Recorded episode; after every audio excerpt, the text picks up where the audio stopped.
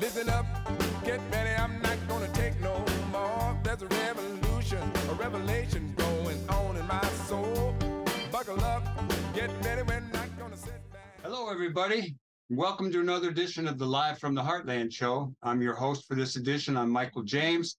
I'm here in Chicago, and we are recording this on August ninth in the year twenty twenty-three. It's for the week of August twelfth. It will air on W L U W on both Saturday and Wednesday, nine o'clock and eight o'clock in the morning. And it, of course, yeah, many of you know it's on youtube.com slash heartland media slash videos with lots of pictures. And you can get that anytime. It's also on Google and Spotify podcasts. And it is on Can T V. So the highlight of this week, well, last week I talked about it a little bit. I had gone to the Charlie Musselwhite, Elvin Bishop show up in Ravinia, and it was great.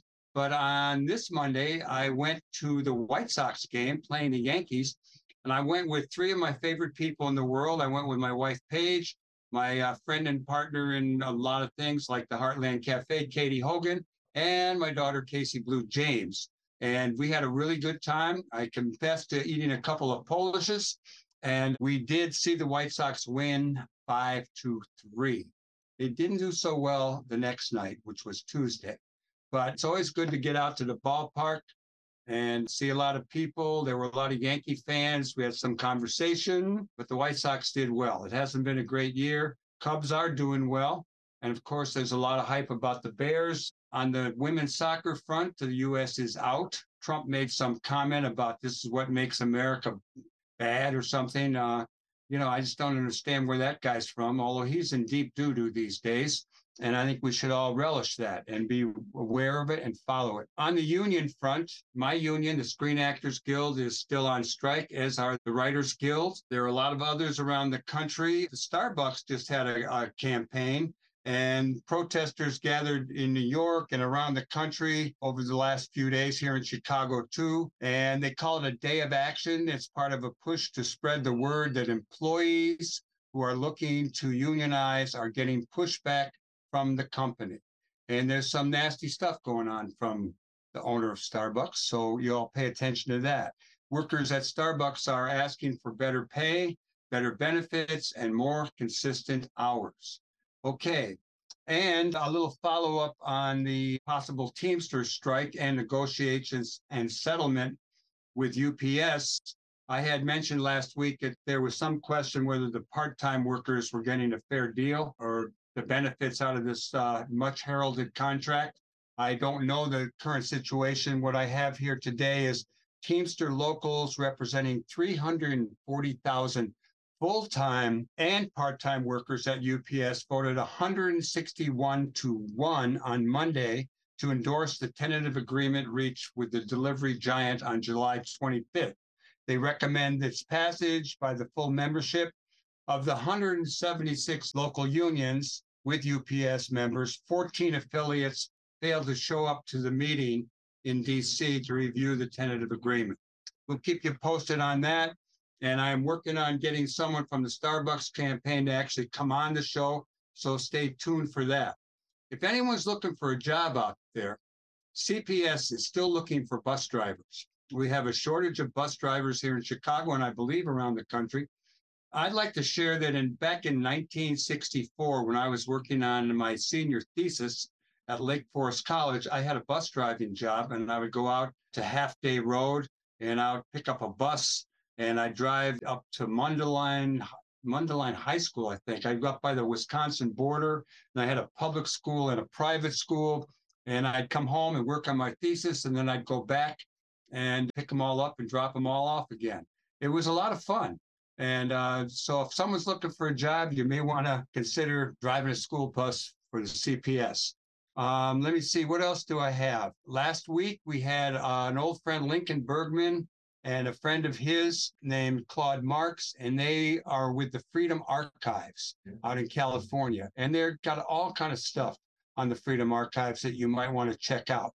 You will find them if you look. And we did get a report on the seventieth anniversary of the Cuban attack on Moncada Barracks that kind of kicked off the Cuban Revolution, which we still root for. I also uh, last week had my uh, my cousin, and former football player at Northwestern, Adam James, on, and he filled us in on what was going on, not only with the Northwestern uh, hazing incident and scandal, but also on what was going on with the Screen Actors Guild, and we'll get a little bit more of that.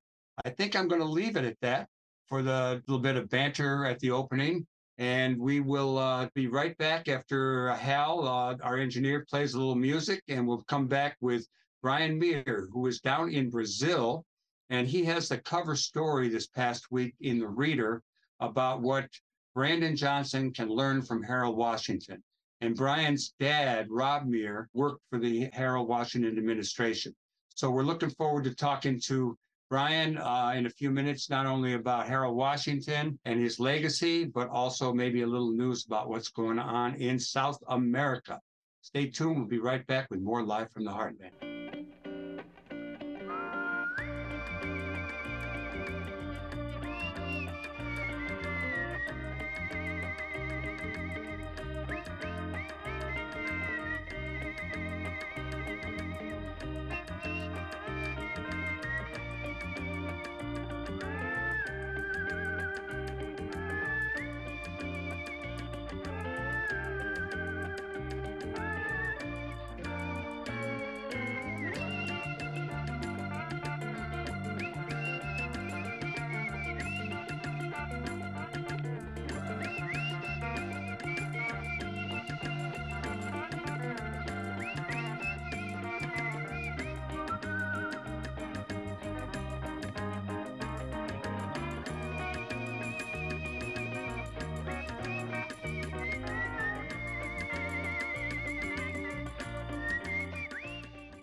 Hey, hey, everybody, and welcome back to Live from the Heartland. And we're going all the way to Brazil now. Uh, regular listeners to the show know that we've been counting on our friend, Brian Mier, who lives down in Brazil, works for Telesur. He's a reporter, to come on the show, fill us in on the uh, Brazilian elections, what's going on with Lula. And I came upon the Reader. I don't see it all the time, but it's a great Chicago paper, been around for many, many years. And the cover story last week was uh, by Brian Mier, and it was called Lessons from Harold and Rob. And uh, Brian's dad is Rob Mier, uh, the late, great Rob Mier, and I knew him. He was a wonderful guy. He did a lot of great work for the Chicago, and he was real close to Harold Washington. So good morning to you. So tell us a little bit about how this article came to be. I... I haven't been living in Chicago since nineteen ninety-nine, basically, right? But two years ago, I spent two months back in Chicago uh, for the first time in years in my old neighborhood, which, you know, has changed a lot because of the pro-big real estate policies of the last thirty years of mayors of Chicago, starting with Daley, right? Which didn't just allow gentrification to happen, they artificially accelerated it through massive taxpayer subsidies to cronies in the real estate industry, through using tools like no-bid contracts and things like that. So I was already, I mean, I knew this had been going on, but it was just shocking to, to be in my old neighborhood, which used to be co- patrolled by the Simon City Royals, and to see now it's being patrolled by very rich uh, people pushing five thousand dollars baby carriages and walking pedigreed dogs, you know, and with the average house going for two million dollars. The house I grew up in, my dad bought it for thirty thousand dollars in nineteen seventy-six. Um, but, you know, so I was already thinking about that. I was very happy to see that Brandon Johnson won the election. And I started thinking, well, how can I contribute something to this? And I just thought, well, uh, in my mind, everybody remembers the Harold Washington administration, but it's not true. Like, nobody in Chicago under the age of fifty probably even remembers it. And um, on top of that, a large swath of the Chicago population, especially on the north side now, isn't from Chicago. They're from the suburbs or from out of town, Michigan, whatever. So maybe it would be useful to write something about like what I remember from my dad's work as Commissioner of Economic Development and then Director of Development for the city of Chicago in the Washington and Sawyer administrations, with the idea of maybe giving some warnings and some remembering some positive things from that government. And I first approached in these times. They didn't answer my query, which was annoying because I worked for free there in nineteen ninety-five for an entire year as an intern, unpaid intern. Um, But I know they're, you know, they're busy, whatever. They get a lot of queries. They, I'm sure none of the staff there know who I am anymore. But right. I remember that. They not even remember then I, Harold Washington. Yeah, or or Weinstein, you know. Uh, but but I noticed that the new editor of the Chicago Reader is a friend of mine from Lumpen Magazine, you know. From oh, you so go just, for Lumpen, right? I like the Lumpen. Yeah. Well, I was yeah, I was a one of the main contributors for for Lumpen for for I don't know five or six years. There were, there were issues where I contributed five or six articles under different pseudonyms, just so it didn't look like it was all me, right?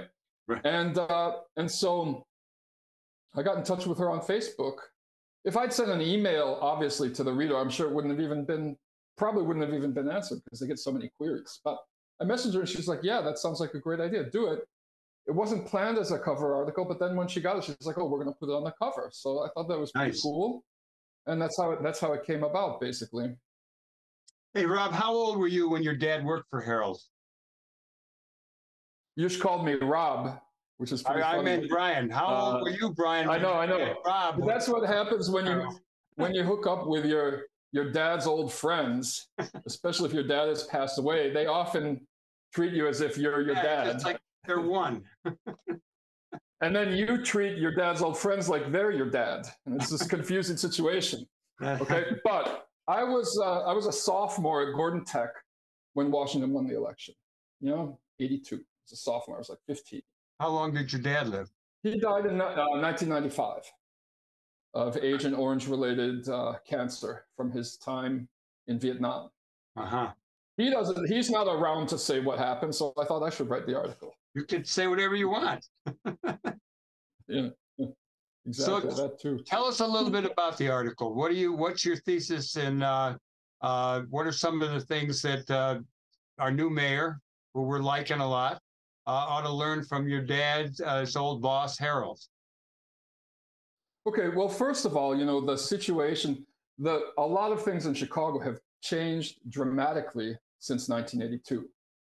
In nineteen eighty-two. Chicago had something like two hundred forty thousand factory jobs.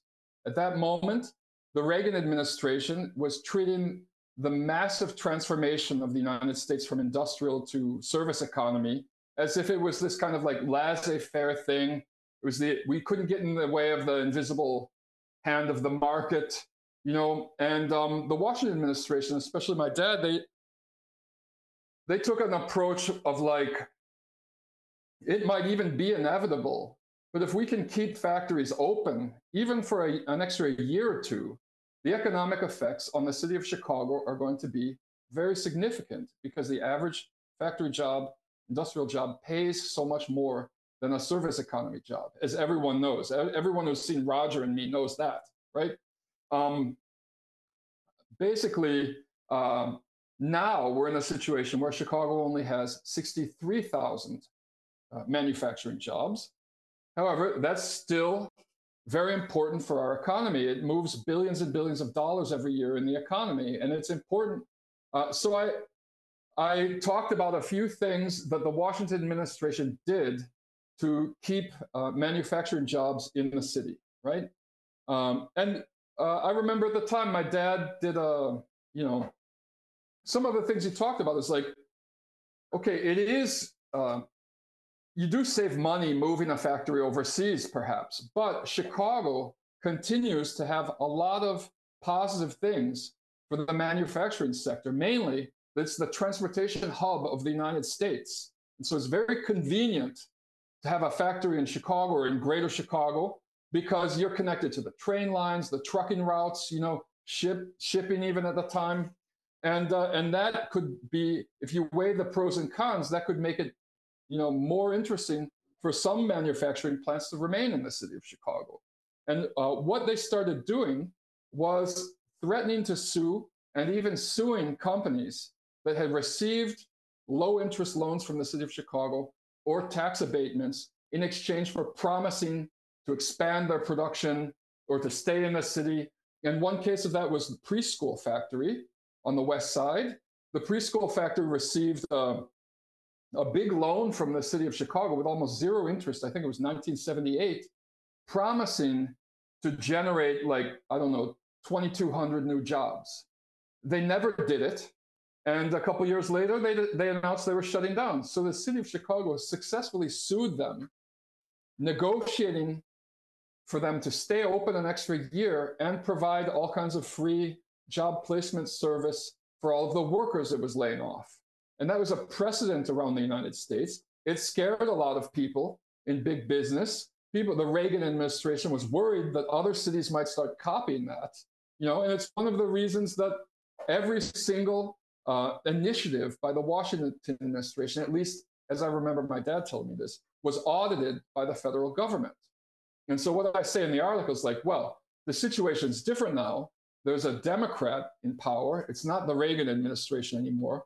But I believe that the Johnson administration should still expect uh, you know, um, increased scrutiny at the federal level based on the way that the D N C is treating progressive Democrats these days. We look at how they stacked the deck against Bernie Sanders in the last presidential elections. We see how they destroyed the, you know, the candidacy of a progressive in Buffalo recently in that yeah. narrow election. So I, I, don't, I don't think the Johnson administration should expect a close relationship with the D N C at the national level. You know, their idea of a good mayor is like Rahm Emanuel, which is a joke, right? An absolute joke. I'm sure that the D N C people were rooting for Vallis. You know, that's who they want. They want someone who will continue ruining Chicago's school system, gutting all of the public schools, privatizing everything, increasing, um, transforming the city into an even worse surveillance police state, you know, in which there's a constant kind of harassment campaign going on against poor uh, youth in the same way that there was uh, when you were young, working with Rising Up Angry and that kind of stuff that you saw firsthand in the sixties against the Rainbow Coalition and all of these other attempts to unify the youth. That's going on. It's, it's even worse now, right? It's worse. And so we can expect, I wouldn't expect, uh, for example, if I were running in Chicago, if I were Brandon Johnson, I wouldn't treat the D N C, the, you know, and the the, pre, the federal government as friends. I would expect some kind of sabotage coming from them. Well, that's a that's a different. Uh, you know, I got to admit, I've gotten kind of soft and don't pay attention to things as uh, detailed as I might. So I kind of end up rooting for Democrats in general. But I think talking to you. Well, they're better. It's better than Republicans, right? Yeah, I'm not right. saying that, like, that's kind of where I'm yeah, at. Yeah. yeah. yeah. I remember when uh, during that time the White Sox were threatening to pull out of town and move to Florida, I believe. Do you talk about that in your article at all? Because I think your dad was involved in keeping the Sox here. Yeah. Yeah, well, uh, what I say in the article is that um, the Johnson administration should expect to be blackmailed into financing big mega projects, like what happened to the, at that time it was already the Sawyer administration. It started during the Washington administration, but the Sawyer administration with like ripping down Comiskey Field and building a new stadium next door. Yeah. I mean, that was, that was a, that was not something that was supported by the Washington administration, but if they had let them move out of town, It, they would have been uh, completely destroyed by the media, right? right. So it, it's something that um, Pierre Clavel, who's a uh, who wrote this book called The Progressive City, he wrote an article w- which talked about like progressive governments in cities like Chicago, Oakland, Hartford, Connecticut, Boston, whatever. And he wrote this in the eighties. He wrote an article just saying that uh, progressives are always blackmailed into into delivering these big development projects. Sometimes there's nothing you can do about it. The Washington administration was successful in blocking the World Fair coming to Chicago. If the World Fair had come to Chicago, taxpayers would still be paying the bill on a bunch of white elephant buildings, you know, that would probably end up abandoned, like uh, what happens in the Olympics around the world. You know, you see that um, most Olympic villages are now crack dens in places where they had the Olympics.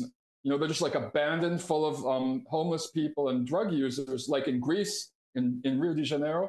And so they were happy to block that, but they had to give in to the Sox. And I know that there's a similar situation going on with the Bears right now.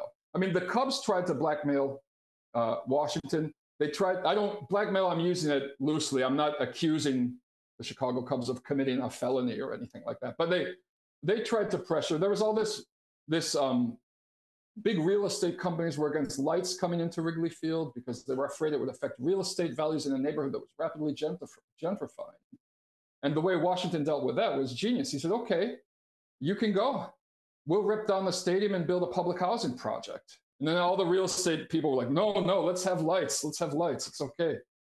But, you know, nobody likes lights. To their credit, my father and Timothy Evans negotiated a deal with the Cubs, which guaranteed that for like fifteen to twenty years, they had the lowest number of night games in baseball, right? Which is a positive thing. Um, have you, when you were here last, did you go by uh, Wrigley Field? I mean, it, you wouldn't I recognize did. it.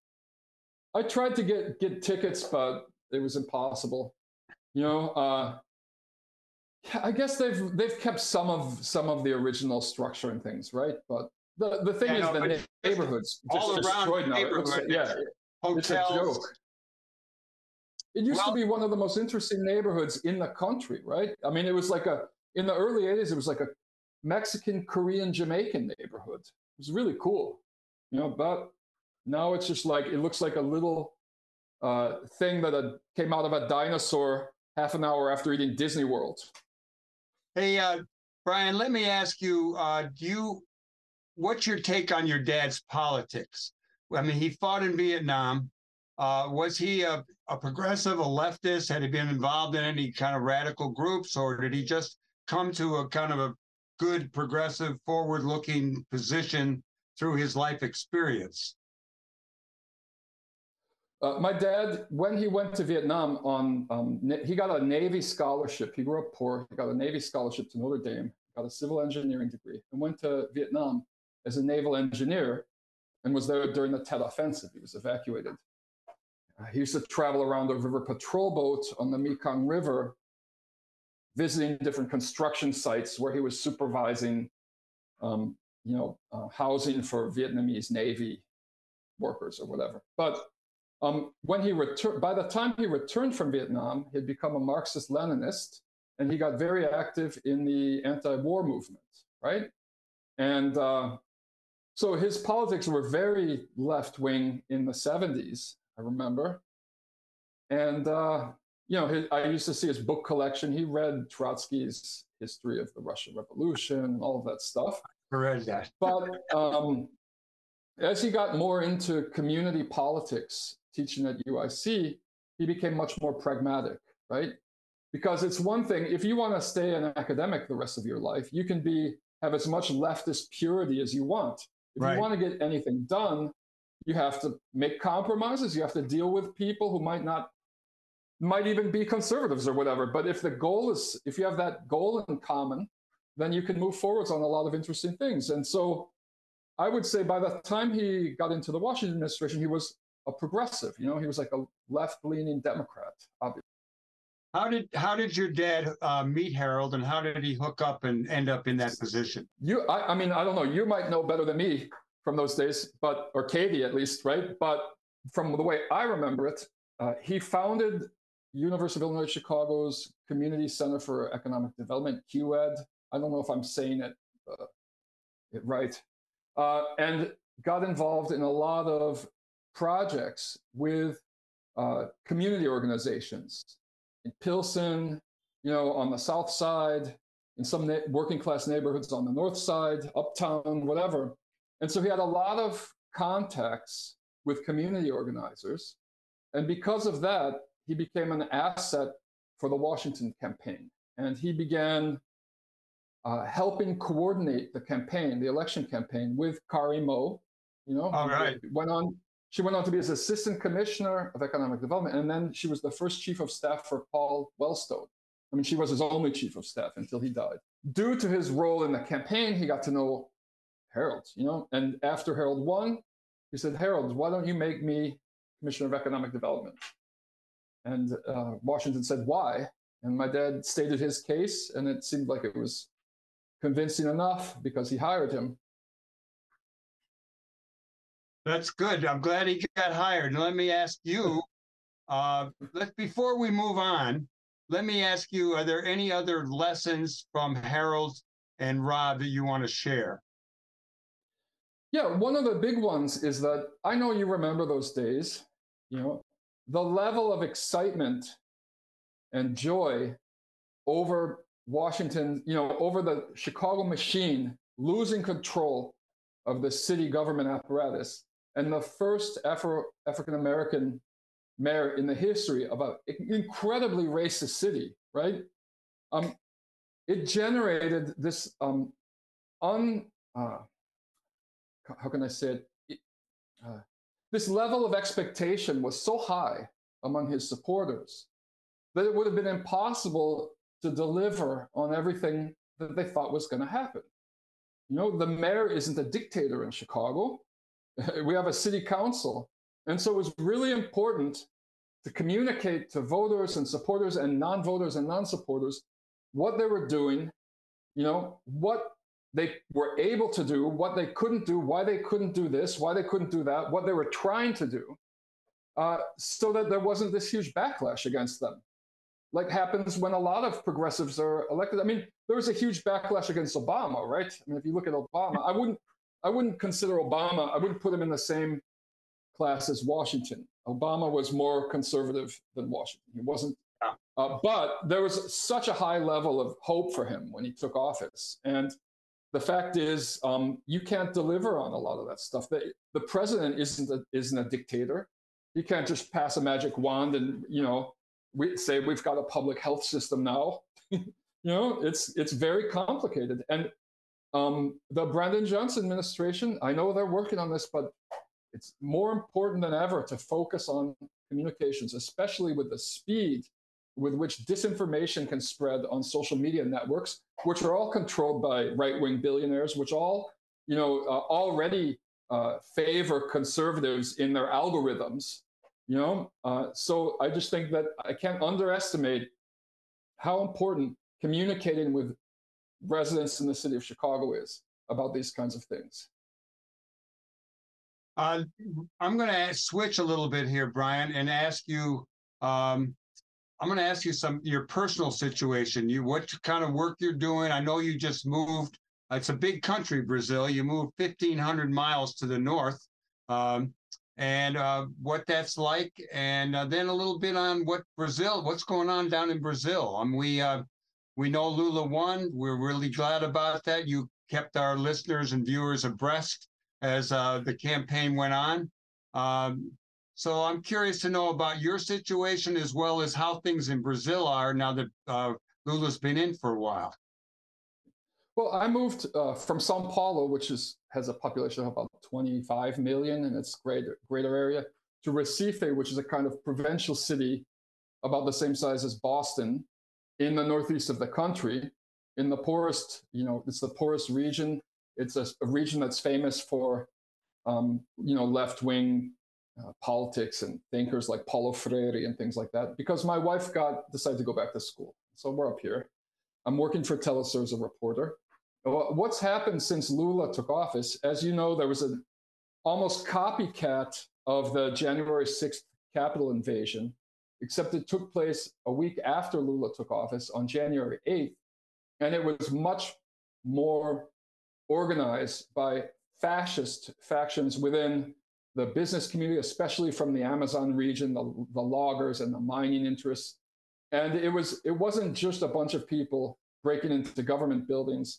They coincided it with um, destruction of power lines across the country. Uh, they arrested someone trying to blow up. Yeah, there was, uh, there was someone arrested trying to plant a bomb in the airport on Christmas Eve who was connected to Bolsonaro.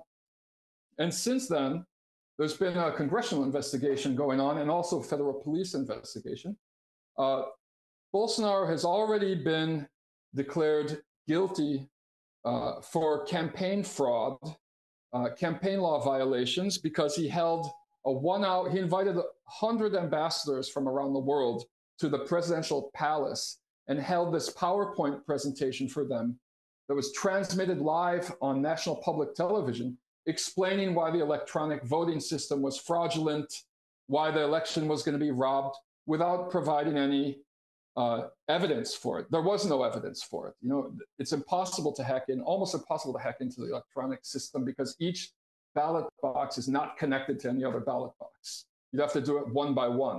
You know, so it didn't, there's no evidence that it happened, but Since he used the state apparatus, taxpayer money to hold this event, that was a violation of campaign law on many levels. So he's already been barred from running for office for eight years. Uh, and the criminal case against him is continuing. It was the electoral court that ruled he's ineligible.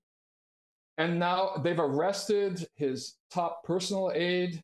Um, just today, they arrested the, the chief of federal police because on election day, in five hundred forty-nine counties across the country, almost all of them places where Lula was leading in the polls by a wide margin, the federal highway police set up roadblocks to block poor people from the countryside to come into the cities and vote. Very similar tactic to what Jeb Bush did in Florida in two thousand, when they decided, when the highway police were stopping black people, right?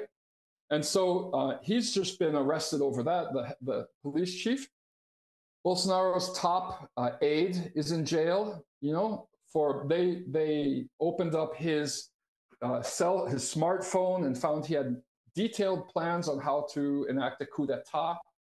The plan was to create a state of chaos so that Lula would declare a national emergency, and that would temporarily turn control of the country over to the military. And the military would just be like, okay, well, we're going to hold new elections in six months or something, right? But Lula was too smart to fall for that. He said, no, we don't need the military.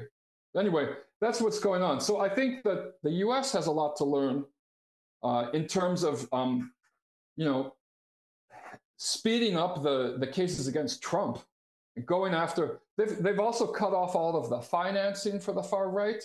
You know, they've, they found out who was financing what, who was financing this and that, and they've, they've frozen bank accounts and things like that. They're doing a lot of things that the Democrats could learn from, I think, you know, to prevent Trump from being elected again at this point. Brian, I'd like to ask you a little bit about uh, some of the, you know, the most recent news we're getting here in the States on Lula is that he called together a summit uh, around climate change. And I don't know if, if you uh, have been following that, but if you could share a little bit about uh, the, it's basically around the protection of the of the rainforest in Brazil and the other, I think there are five other countries that border uh, on the Amazon. And just this, this week, there's been a conference going on and some kind of commitment to reducing carbon emissions, et cetera, protecting the rainforest.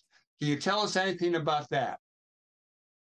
Yes. Um, Jair Bolsonaro, open season, he, he gutted all of the regulatory agencies and the environmental protection agencies and the indigenous protection agencies, because a large part of the rainforest is indigenous reserves.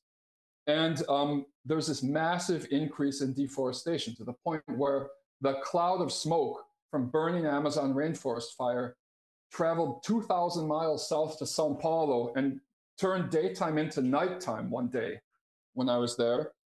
And since, uh, you know, he opened uh, the Yanomami Reserve for illegal gold mining, and they came in and poisoned all the rivers. They've been um, committing genocide against the Yanomami people.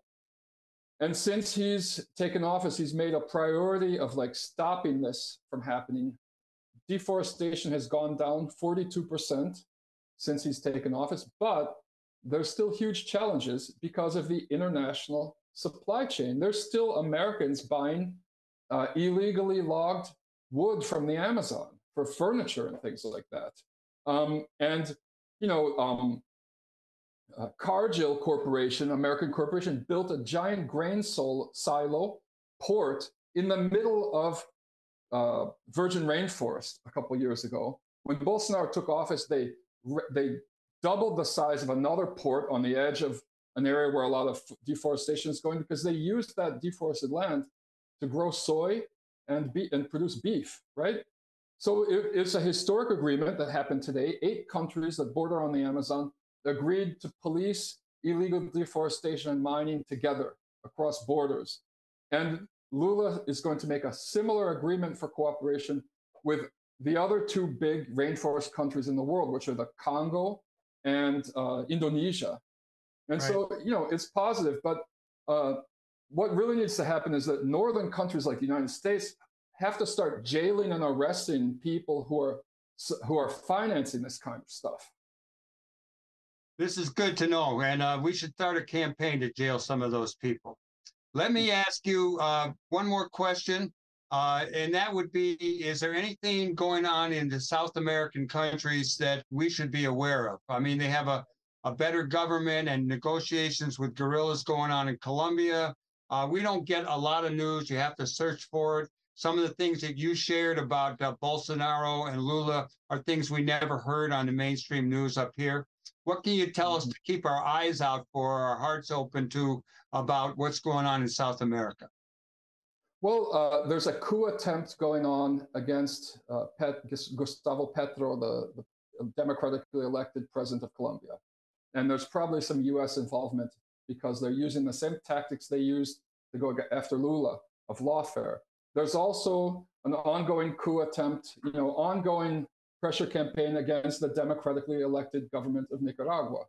You know, the U S is the primary culprit. Ortega was reelected with seventy percent of the vote in legitimate elections. You know, they have the best women's rights uh, uh, in terms of equity and uh, employment and, and school and university and things like that in Latin America. They're constantly smeared. Don't believe anything you hear about Nicaragua. No, it's, it's unbelievable, the smear. You know, all we heard about was his align, you know, uh, uh, alignment with the, the church, you know, and the questions of abortion. And it's been real negative about it, the Nicaragua. It's ridiculous. It's ridiculous. Just remember the eighties. I mean, why? Remember what the U S did to Nicaragua in the eighties. They don't, they don't want Nicaragua to build an alternative to the Panama Canal. You know, and China's offering to help them do that right now. So there's there there's another coup in the workings, another coup attempt. Brian Mier, you're a great guest. You got a lot of information. You got uh, any parting words you'd like to share with the uh, Live from the Heartland viewers and listeners? Yeah, Michael, I think you have a lot to teach young people about political organizing with unemployed youth and, and working class youth, and that could be important internationally. Because too many people write those those people off as a force for positive political change. And your work in that area was really important with Rising Up Angry in the sixties. And, you know, that's some knowledge people need to learn from you about. Well, uh, bringing it all back to uh, the youth, uh, you know, it used to be the youth movement. Now I'm in my eighties, so I'm, I'm looking to it. Uh, I'm not sure what I'm going to do. But, uh, you know, this started out between Uh, an article you wrote, Lessons from Harold and Rob, about your uh, your dad working for Harold Washington and lessons that our new uh, mayor, Brandon Johnson, could learn. One of the things that I saw were uh, the figures of how the young people turned out for Brandon. I mean, they really, that, that's was, important, that, yeah. that was what happened. Exactly. You know, that's that kind of stuff is, a, they're an important demographic. Uh, and, you know, there's war being waged against them in a lot of big cities. Well, it'll Especially be a challenge. African Americans. Yeah. Challenge for how I get more people listening to the show, but we're working on it. I want to thank you once again, and I can't wait till I come down there and visit you. Uh, hopefully, I'm not in a wheelchair. I'm still walking, swimming, you know, that kind of thing. And uh, you, you're great. Inform, a lot of information from you, brother, and I greatly appreciate it. Well, you're always welcome down here. Good to know. All right, brother, we'll see you. Keep me posted the next time you want to come on, or I'll contact you either way. You could be a regular on the Live from the Heartland show, as you are. Yeah, well, anytime. All right, everybody, later, we'll be right back with more Live from the Heartland here on the left end of your dial. Don't go anywhere. We've got Russ Bradford coming up, giving us a little bit of information about his newest book, and we'll see what else he has to talk about. Be right back with more Live from the Heartland.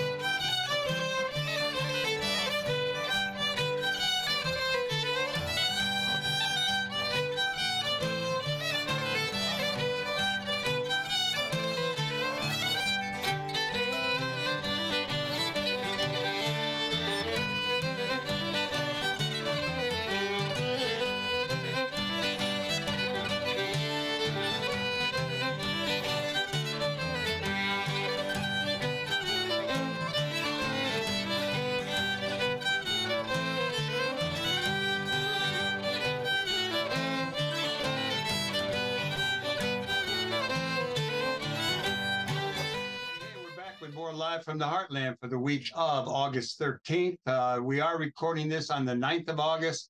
And um, my friend Russ Bradford, who's been a longtime contributor to the show, many of you out there listening or viewing know uh, that he is an author, a bas- former basketball coach, a basketball announcer. He uh, played at Von Steuben High School. He's out of the South Shore originally. And uh, he uh, went on to North Park College. They had a championship team. He ended up coaching at uh, University of Texas, El Paso, then a little bit later at New Mexico State, where he is now a professor of English, I believe. And right. uh, he is the author of a number of books, most recently, All the Dreams We've Dreamed, uh, the saga of Sean Harrington, uh, the Marshall coach who was wounded in a drive-by shooting. Uh, Russ, it's great to see you again. It hasn't been too long since we ran into each other. Actually, I'll tell the viewers, the listeners, you were on the front porch this morning.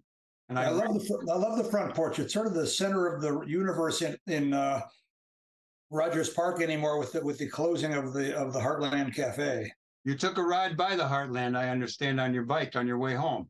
It wasn't as it wasn't as depressing and ugly as I thought it was going to be, but uh, maybe I'll maybe I'll change my tune at some point. Yeah, well, we, you know, if I win the lottery I'd, and an old man, I'd help open a new place. But right now, uh, we're doing some writing, and you are a writer, and uh, you've been over in uh, Ireland with your family uh, for a little bit, working on your latest book, In the Works, and it's uh, basically about uh, migrants, immigrants, uh, asylum seekers, whatever they're called over there, who are learning to play Gaelic football, et cetera. Fill us in. Well, during the, I, I got very, I went over on a, a Fulbright fellowship a year ago. I, I got very interested in this phenomenon in the age of Brexit. You know, your your listeners and viewers would know this, but the Brexit was, uh, you know, the uh, United Kingdom leaving the European Union, and much of it seemed very obviously fueled by anti-immigrant sentiment. And Northern Ireland is just four percent of the U K's population, but they get twenty-one percent of the immigrants. It's it, the people in Belfast seem to love it. I'm sure what the Brits think is that, that it's a dumping ground.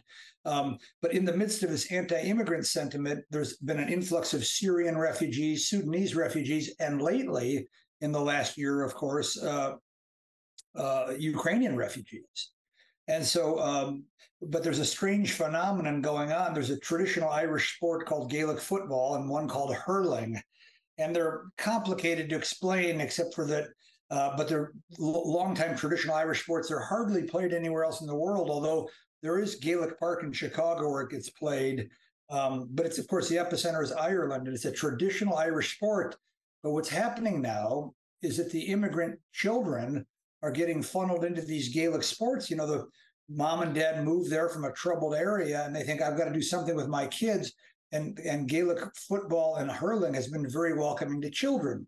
So the example I use, maybe, Michael, is if, you know, if, say, for example, if your grandfather came over from Germany in, in nineteen fifty or whatever, that he would, you know, he would, maybe he didn't grow up playing baseball, but he'd stick you as a, a new American kid. He would stick you into the Little League program. So I found this phenomenon that the, the, the, these people are fleeing this terrible violence, the Syrians and the Ukrainians and the Sudanese, but not it's not just that they're fleeing the violence, but the men running these Gaelic football clubs often have this violence in their rearview mirror because either they participated or were affected by the violence uh, due to the Troubles, which was, you know, which the Good Friday Agreement Uh, ended in nineteen ninety-eight, and so many of the people involved in Gaelic sports have compli- like everyone in Belfast has a complicated background, and it's a little bit like the in, in similar to that I found out when writing about Sean Harrington in All the Dreams We've Dreamed. Just anytime I interviewed somebody on the West Side, they had been affected, badly affected by gun violence. If it wasn't a good friend or a neighbor, it was a cousin or a guy across the street, and it's uh, so we have a whole generation of traumatized. Well, in Belfast, there's a whole generation of older people, particularly older men, that have been traumatized, but now they're the ones welcoming in the immigrants from, particularly from Syria and the Ukraine. Well, that's good. That's a good rundown. And uh, you, as an author, uh, you you know you you cranked out some really nice books, and I'm glad that I got to be a part of uh, your patty on the hardwood and take some pictures for you. Uh, I always look forward to reading whatever you write. Uh, what are you reading, though? Uh, why don't we turn this into a, a little bit of a book review session, and with Russ Bradford being the commentator? Well, I'm I'm very interested in in uh, I'm very interested in, in you know I, I know a lot more about Ireland than most Americans, but I still got a long, very long way to go.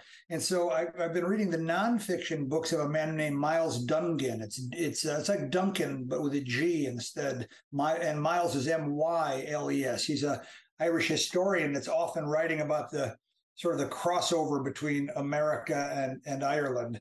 So I'm, I, I got very interested in, in Irish history through this Miles Dungan. I, I was always vaguely interested, but Miles really brings it to life. Um, and then I'm reading my maybe my favorite journalist in uh, in Northern Ireland is a man named Malachy Doherty, who's written a, a dozen or more books, uh, but he's also a columnist, and he he's sort of he's both loved and reviled. He's a little like Ro- Mike Royko, where it's hard not to stay. It's hard not to get mad at him.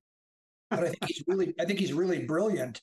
And he, so his new book is called "How to Fix Northern Ireland," which is a complicated and nuanced view. But he's been, he's become a good friend. You know, his wife is a poet, Maureen Maureen Boyle, who's one of the top poets in, in Northern Ireland. So it fits in well with our family. With you know, my wife Connie Voisin being a, a noted poet here in America.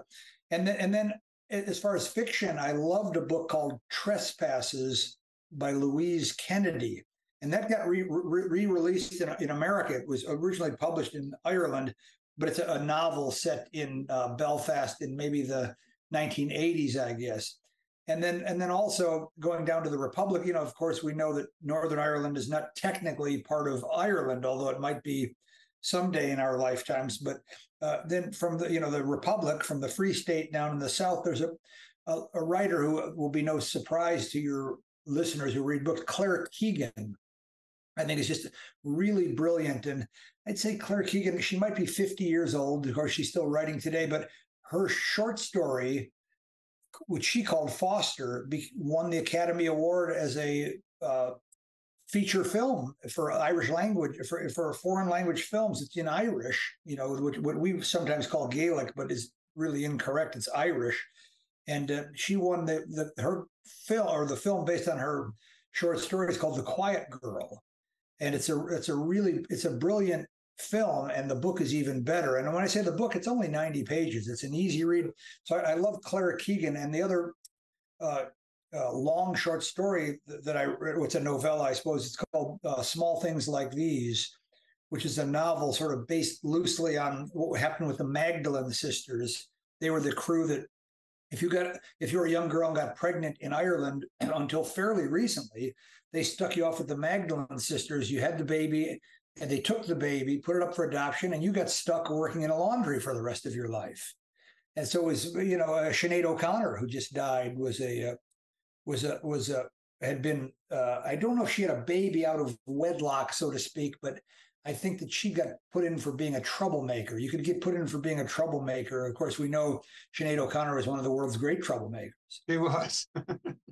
And by the way, you know, of course, I was I was living in Belfast when Sinead O'Connor died, and you know, it was just really dominant. I mean, it was like it would have been like Elvis dying here or that kind of thing. It was really dominated the media for a couple of days. And you know, she was a really gutsy and courageous. She gave up commercial success to stand up for what she believed in.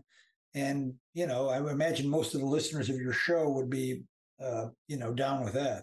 Let me ask you a little bit about Cormac McCarthy, who uh, was living in El Paso. And I know when I first came to El Paso, you took me by his house.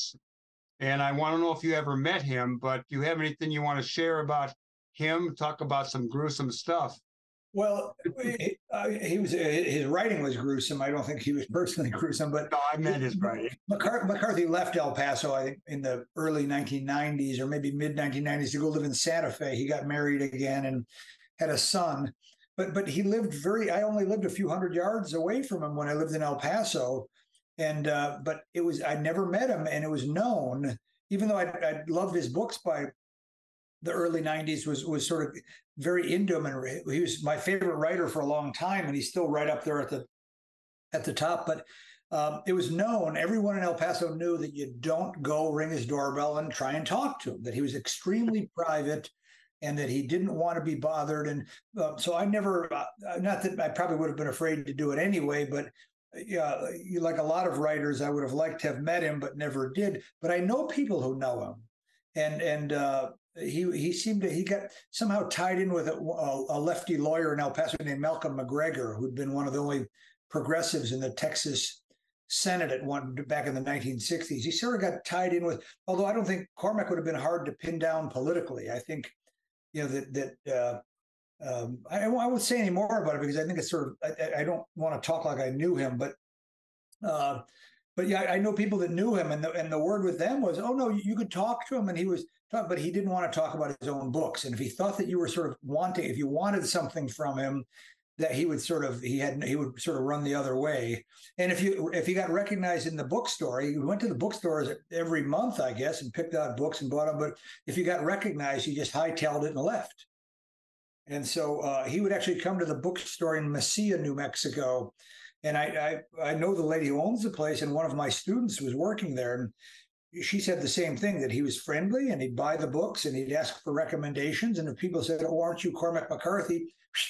He was he was out the door. But I think he's I think he's a brilliant brilliant writer, and he you know he de- it depicts a pretty gruesome or difficult part of American history. And my favorite books, I love the the the trilogy, particularly the first two, All the Pretty Horses and The Crossing.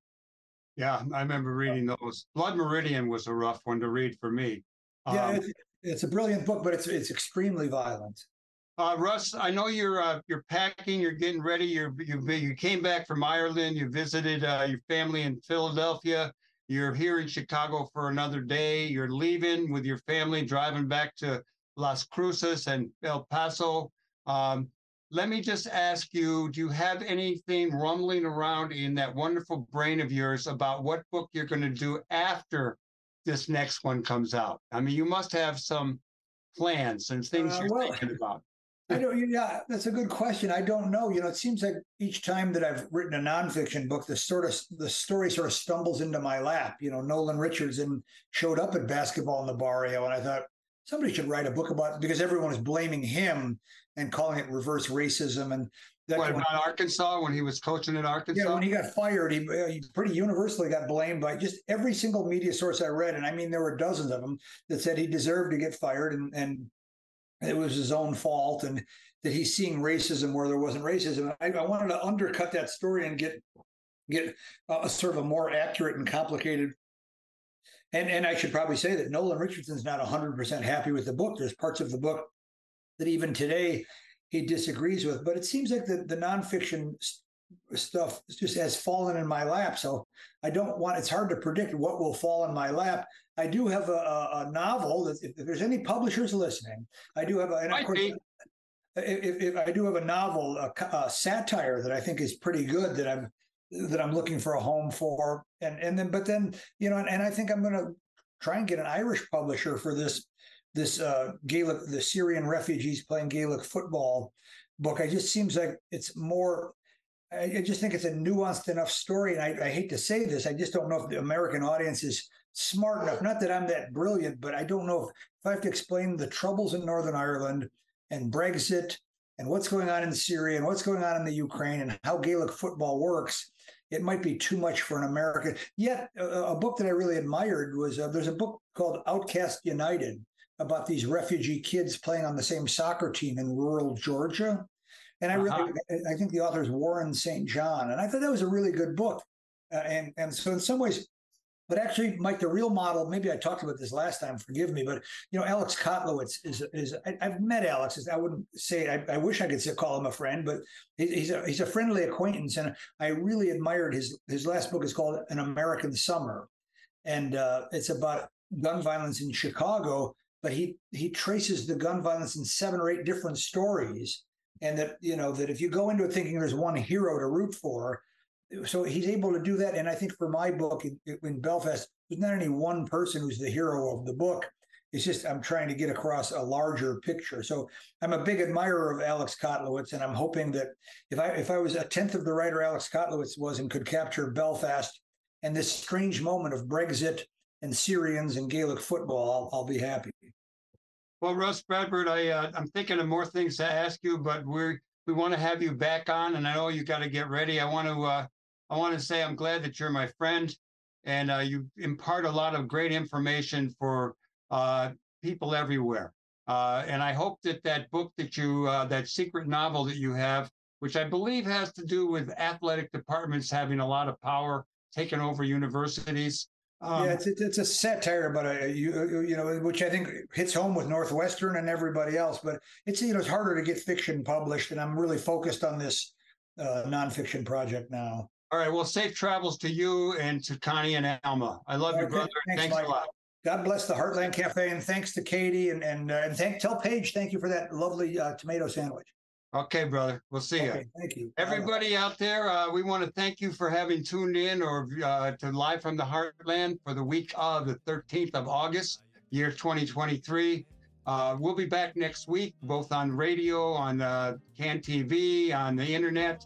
And I'm not sure who our guests are yet, but I want to do thank uh, all the people who make this show possible, particularly Hal James, our engineer and editor. Need a good editor. Uh, I want to thank Katie Hogan and Tom Clark, who've been a part of this show for a long time.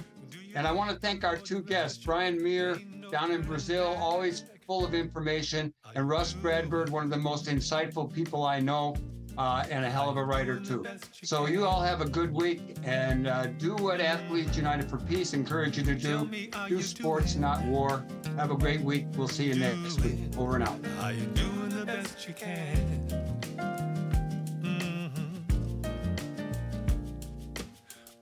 The mountain under the big blue sky, you got a dream awaiting. I can see it in your eye. It may not come easy, but you know you've got a friend. I'll be by your side the entire ride. Just let me hear you say amen. Are you doing, doing? Are you doing the best you can?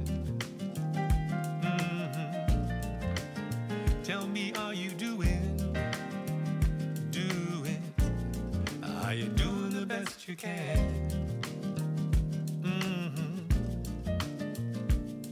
Tout donne, est-ce que tu donnes le meilleur de toi-même?